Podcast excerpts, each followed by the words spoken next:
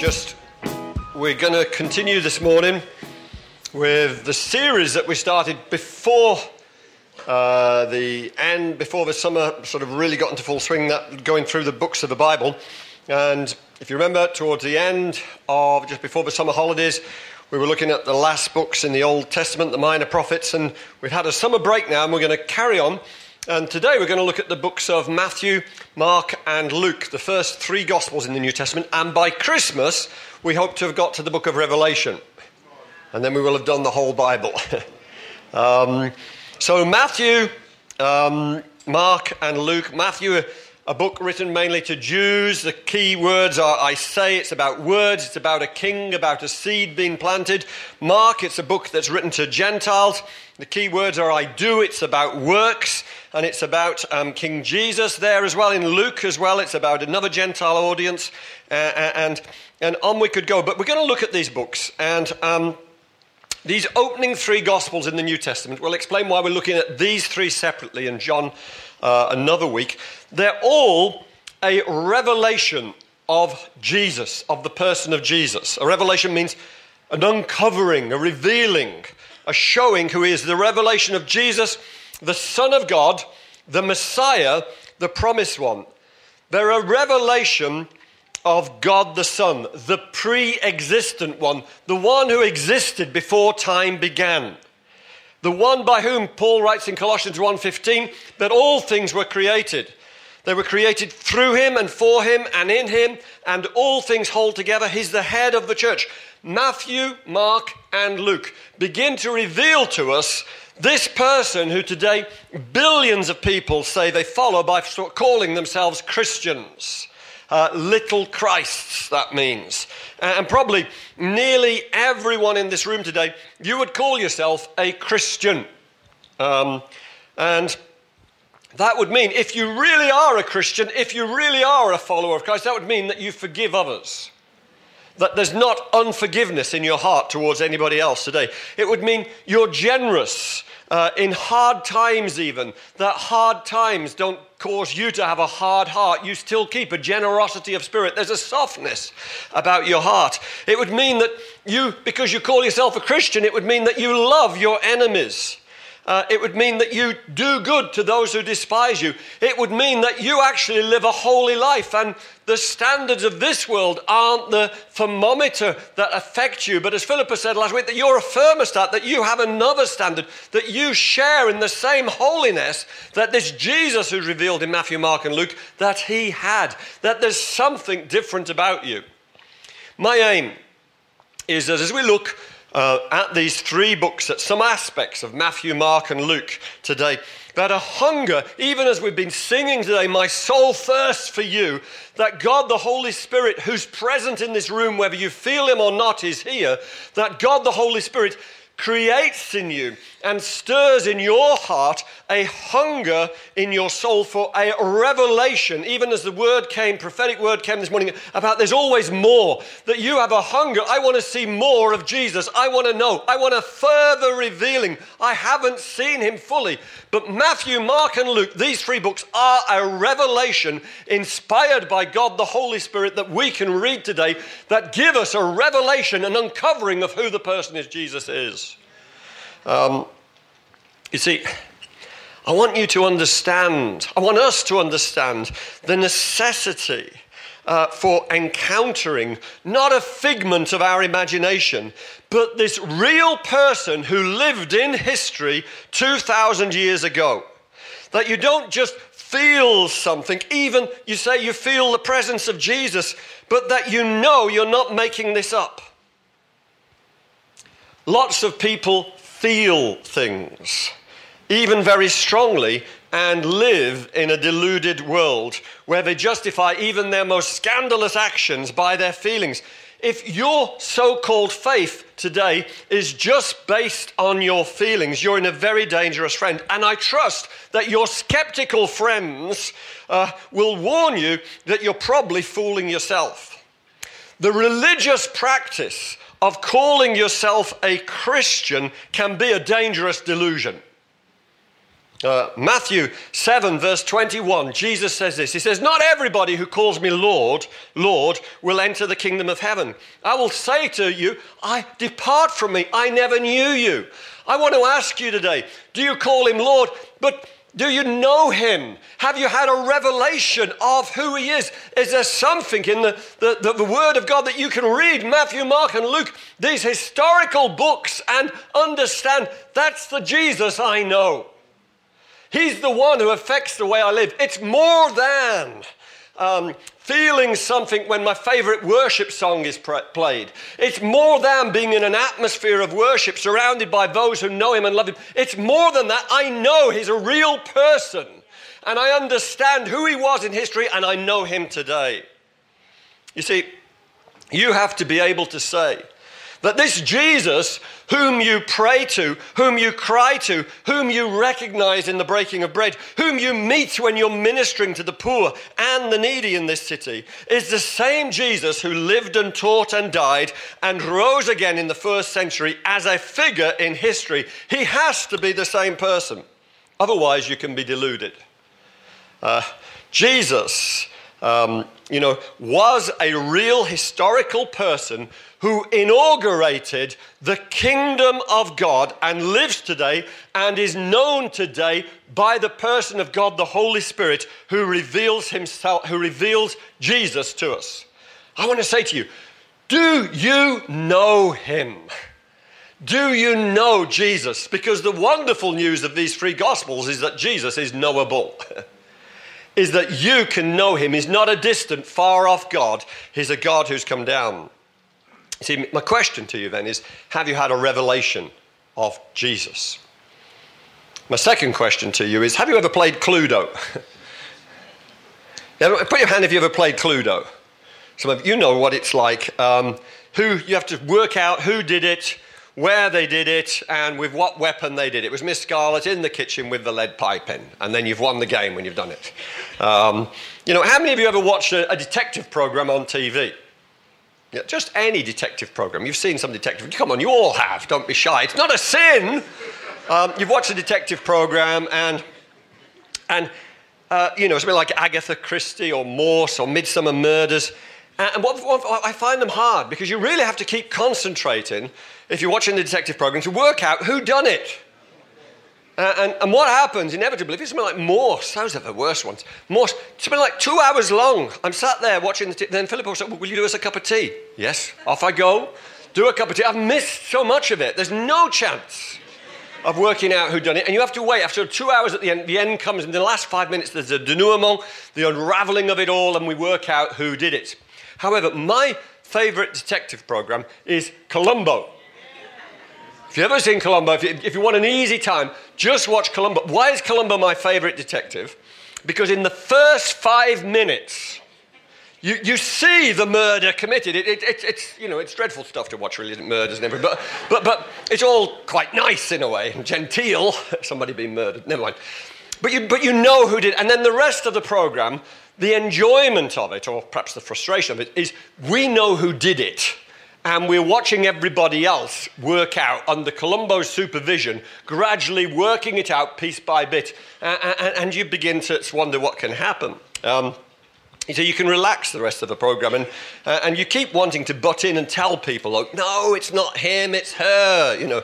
Um, Matthew, Mark, and Luke could have written good Columbo stories. Uh, for those who wanted to work it out until the very end, trying to work it out themselves, they, they, they don't know. Matthew, Mark, and Luke, they all give their punchlines in the opening, in the opening chapter of their gospel. And then Columbo style, as we read through Matthew, Mark, and Luke, we spend the rest of the episode or the gospel uh, trying, watching everybody else gradually try and discover the truth. And we want to butt in and say to people, don't be daft, don't you get it? Um, there are even great comic moments. Uh, for example, when you've got Cleopas and his friend walking on the road to Emmaus, uh, and they're moaning to this person who they think is a stranger that Jesus has died and we thought he was going to save us, and it's actually a risen Jesus who's walking next to them. And we laugh and we want to say to them, You stupid guys, can't you understand that's Jesus, the risen Jesus who's next to you? And we said, we thought he was going to save everyone. And he's next to them. Um, you see, in Matthew 1, verse 1, but before we look at that, let's just put the end of the Old Testament into the picture.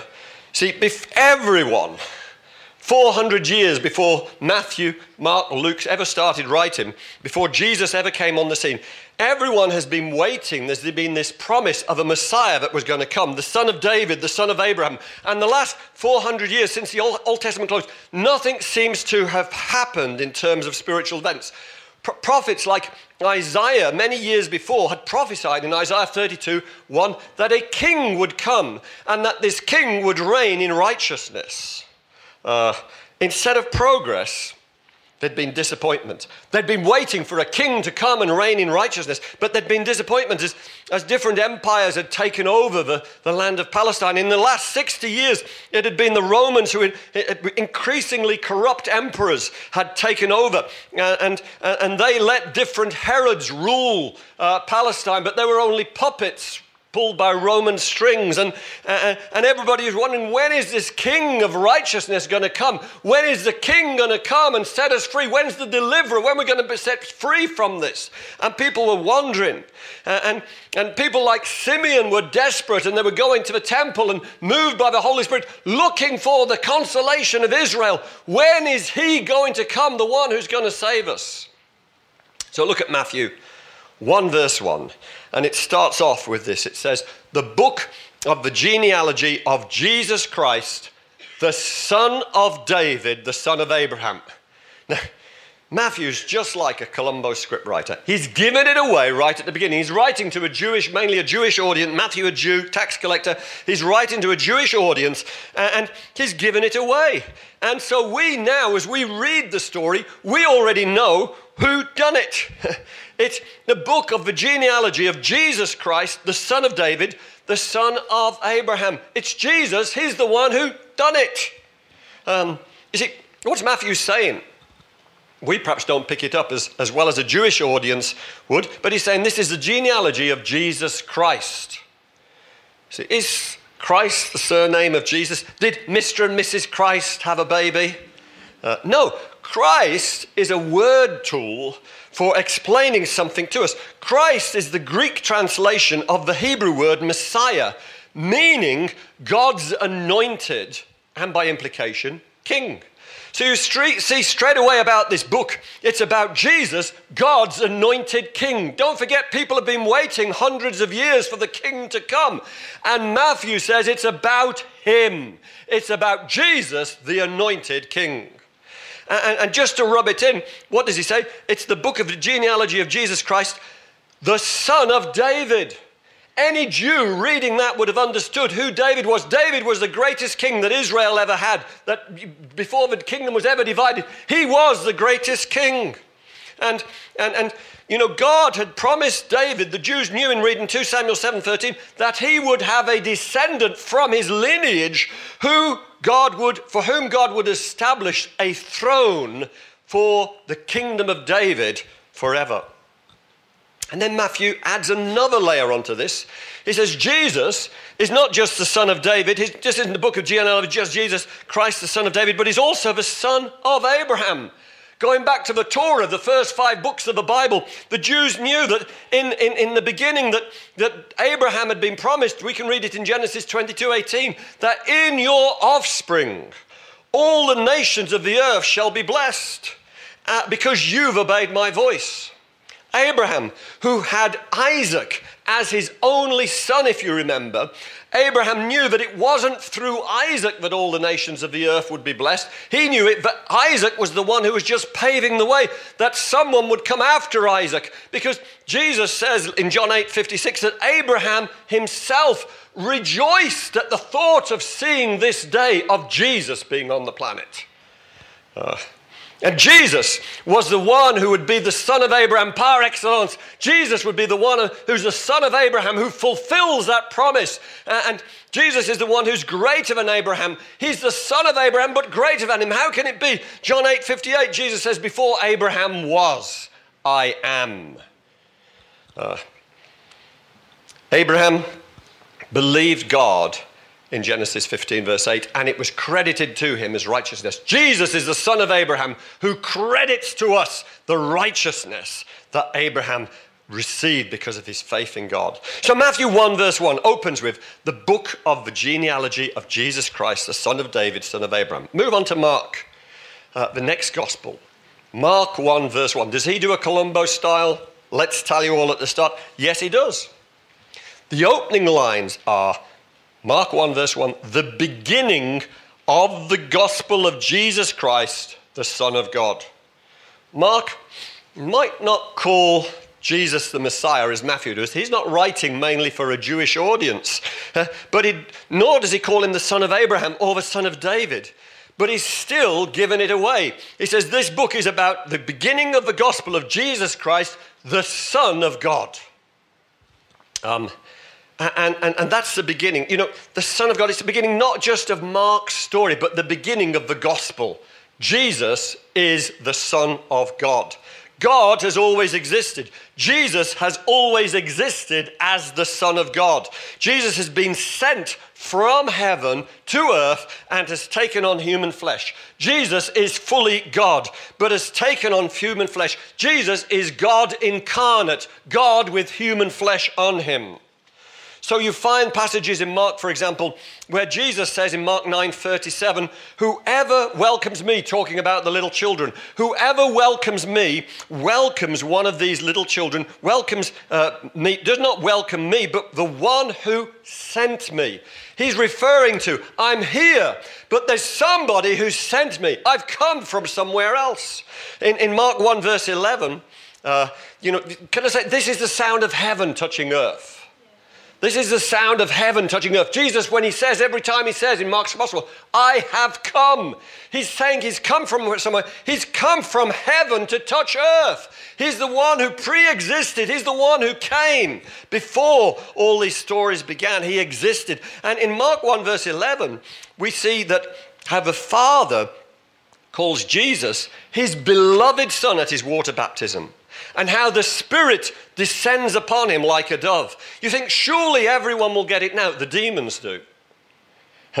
Mark 3, verse 11. Uh, and whenever the unclean, unclean spirits saw him, they fell down before him and cried out, You are the Son of God. And as you read the story, this hasn't been revealed to people yet, but the demons understand he's the Son of God, he's the one. And what do we see this king does when the demons are, are, are revealing, are saying what they've seen? Uh, you know, Jesus, he, he, he orders them uh, with them going uh, to go into pigs and, and, and plunging into sea. You know, the king has come. And the king is prepared because he silences the demons. He's prepared to exercise his authority. This is good news. Jesus, the king, has come from heaven and he's prepared to do something.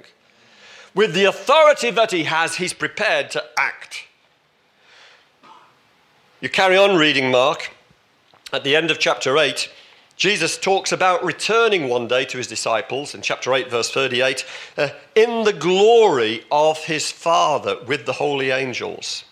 That's not normal talk for an ordinary person to say. He can't talk about their Joseph the carpenter, he's talking about his heavenly Father. Then in the next verse, he tells his disciples that some of them there would see, before they died, the kingdom of God with power. They'd already seen demons cast out. They'd already seen the sick healed. But he says, You're going to see the kingdom of God with power. And six days later, as we read through Mark's gospel, at the top of a small mountain in Mark chapter 9, Moses is there, Elijah is there, and the Father again calls Jesus, This is my beloved Son, and listen to him, the Father says.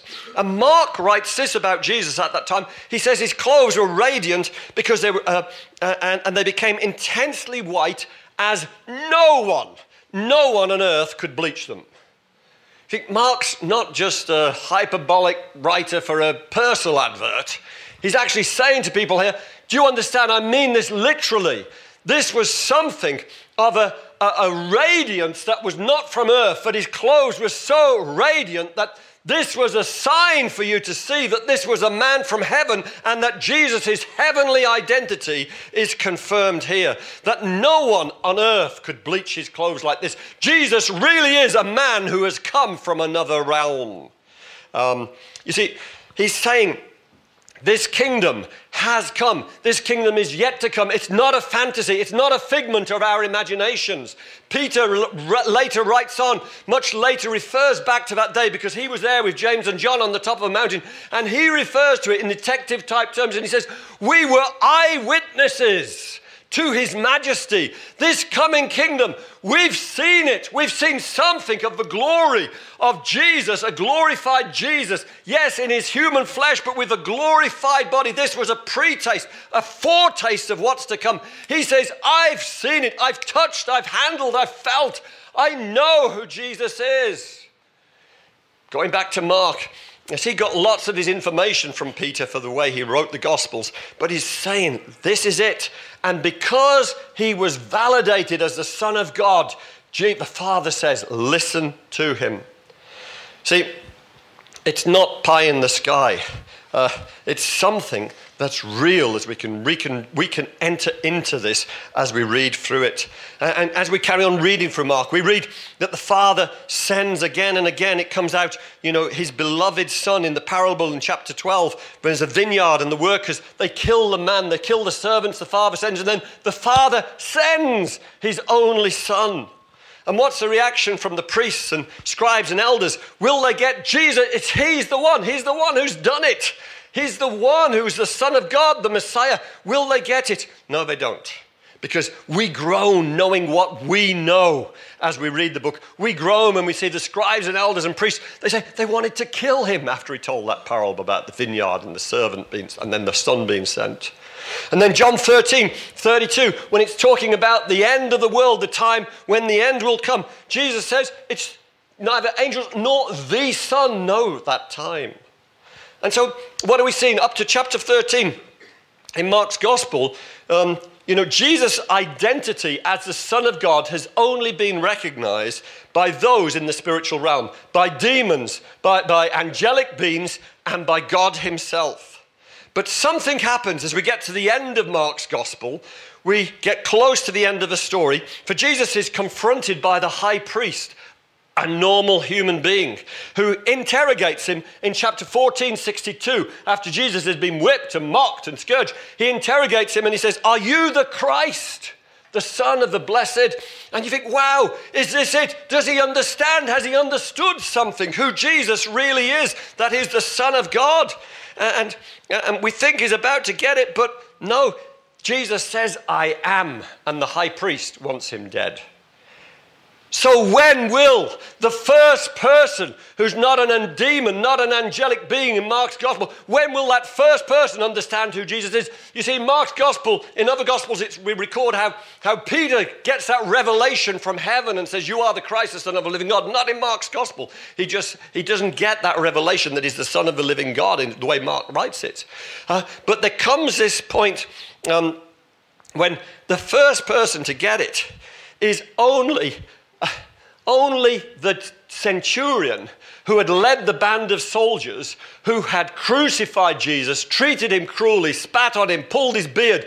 It is that man, the man we'd least expect to get the revelation of Jesus, is after Jesus has died. That man says, Truly, this man was the Son of God. There's good news. There's good news.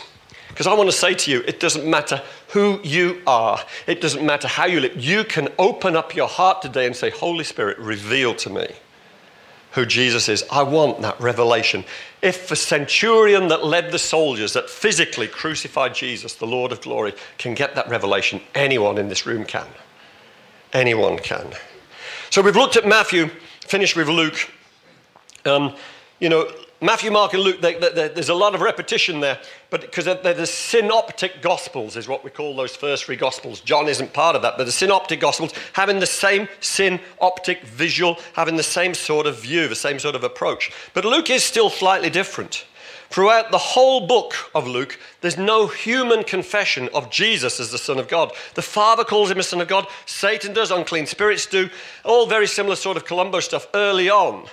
But what we see is Luke's gospel, this medical doctor who wants people to reason and think for themselves. This medical doctor in Luke 1:32, it's recorded how the angel Gabriel comes to Mary, and this is what Gabriel says to Mary in Luke 1:32 and 33, talking about Jesus who's going to be born to her. He will be great and he will be called the Son of the Most High.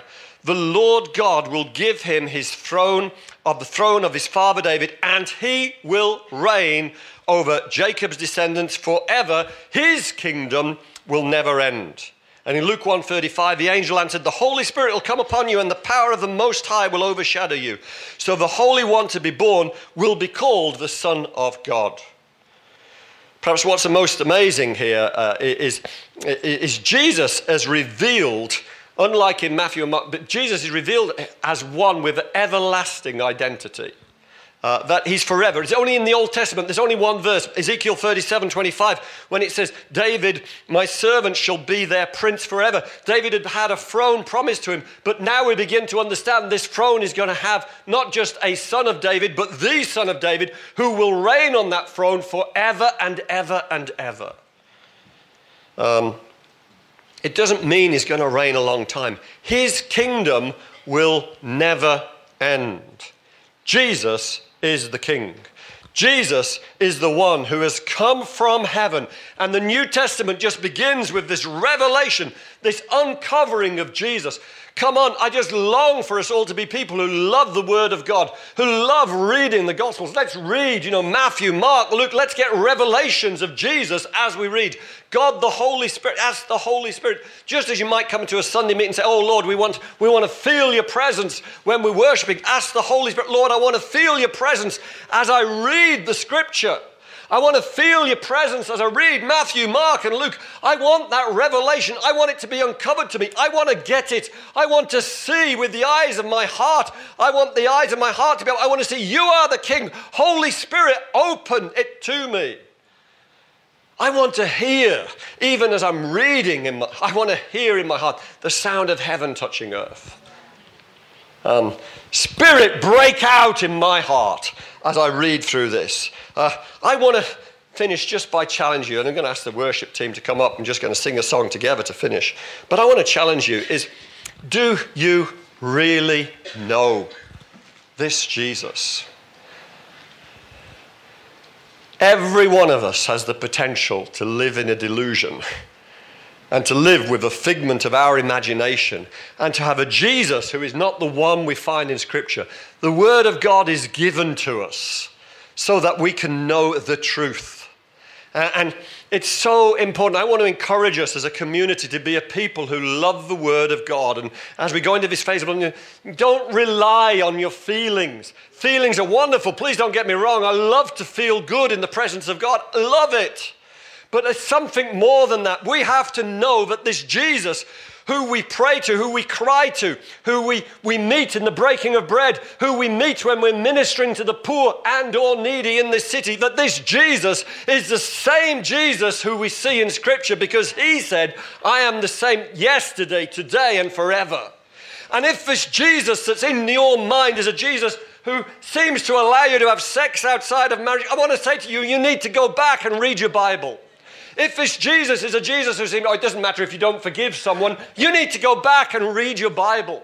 If this Jesus is someone who, who doesn't make you want to be generous and give a warm smile and a friendly handshake to someone and, and stops you from avoiding someone when you see him, if, if he isn't, if he's, if he's not that, you go back and let's be a people who say, Yes, I live differently to the world because I know this Jesus is real.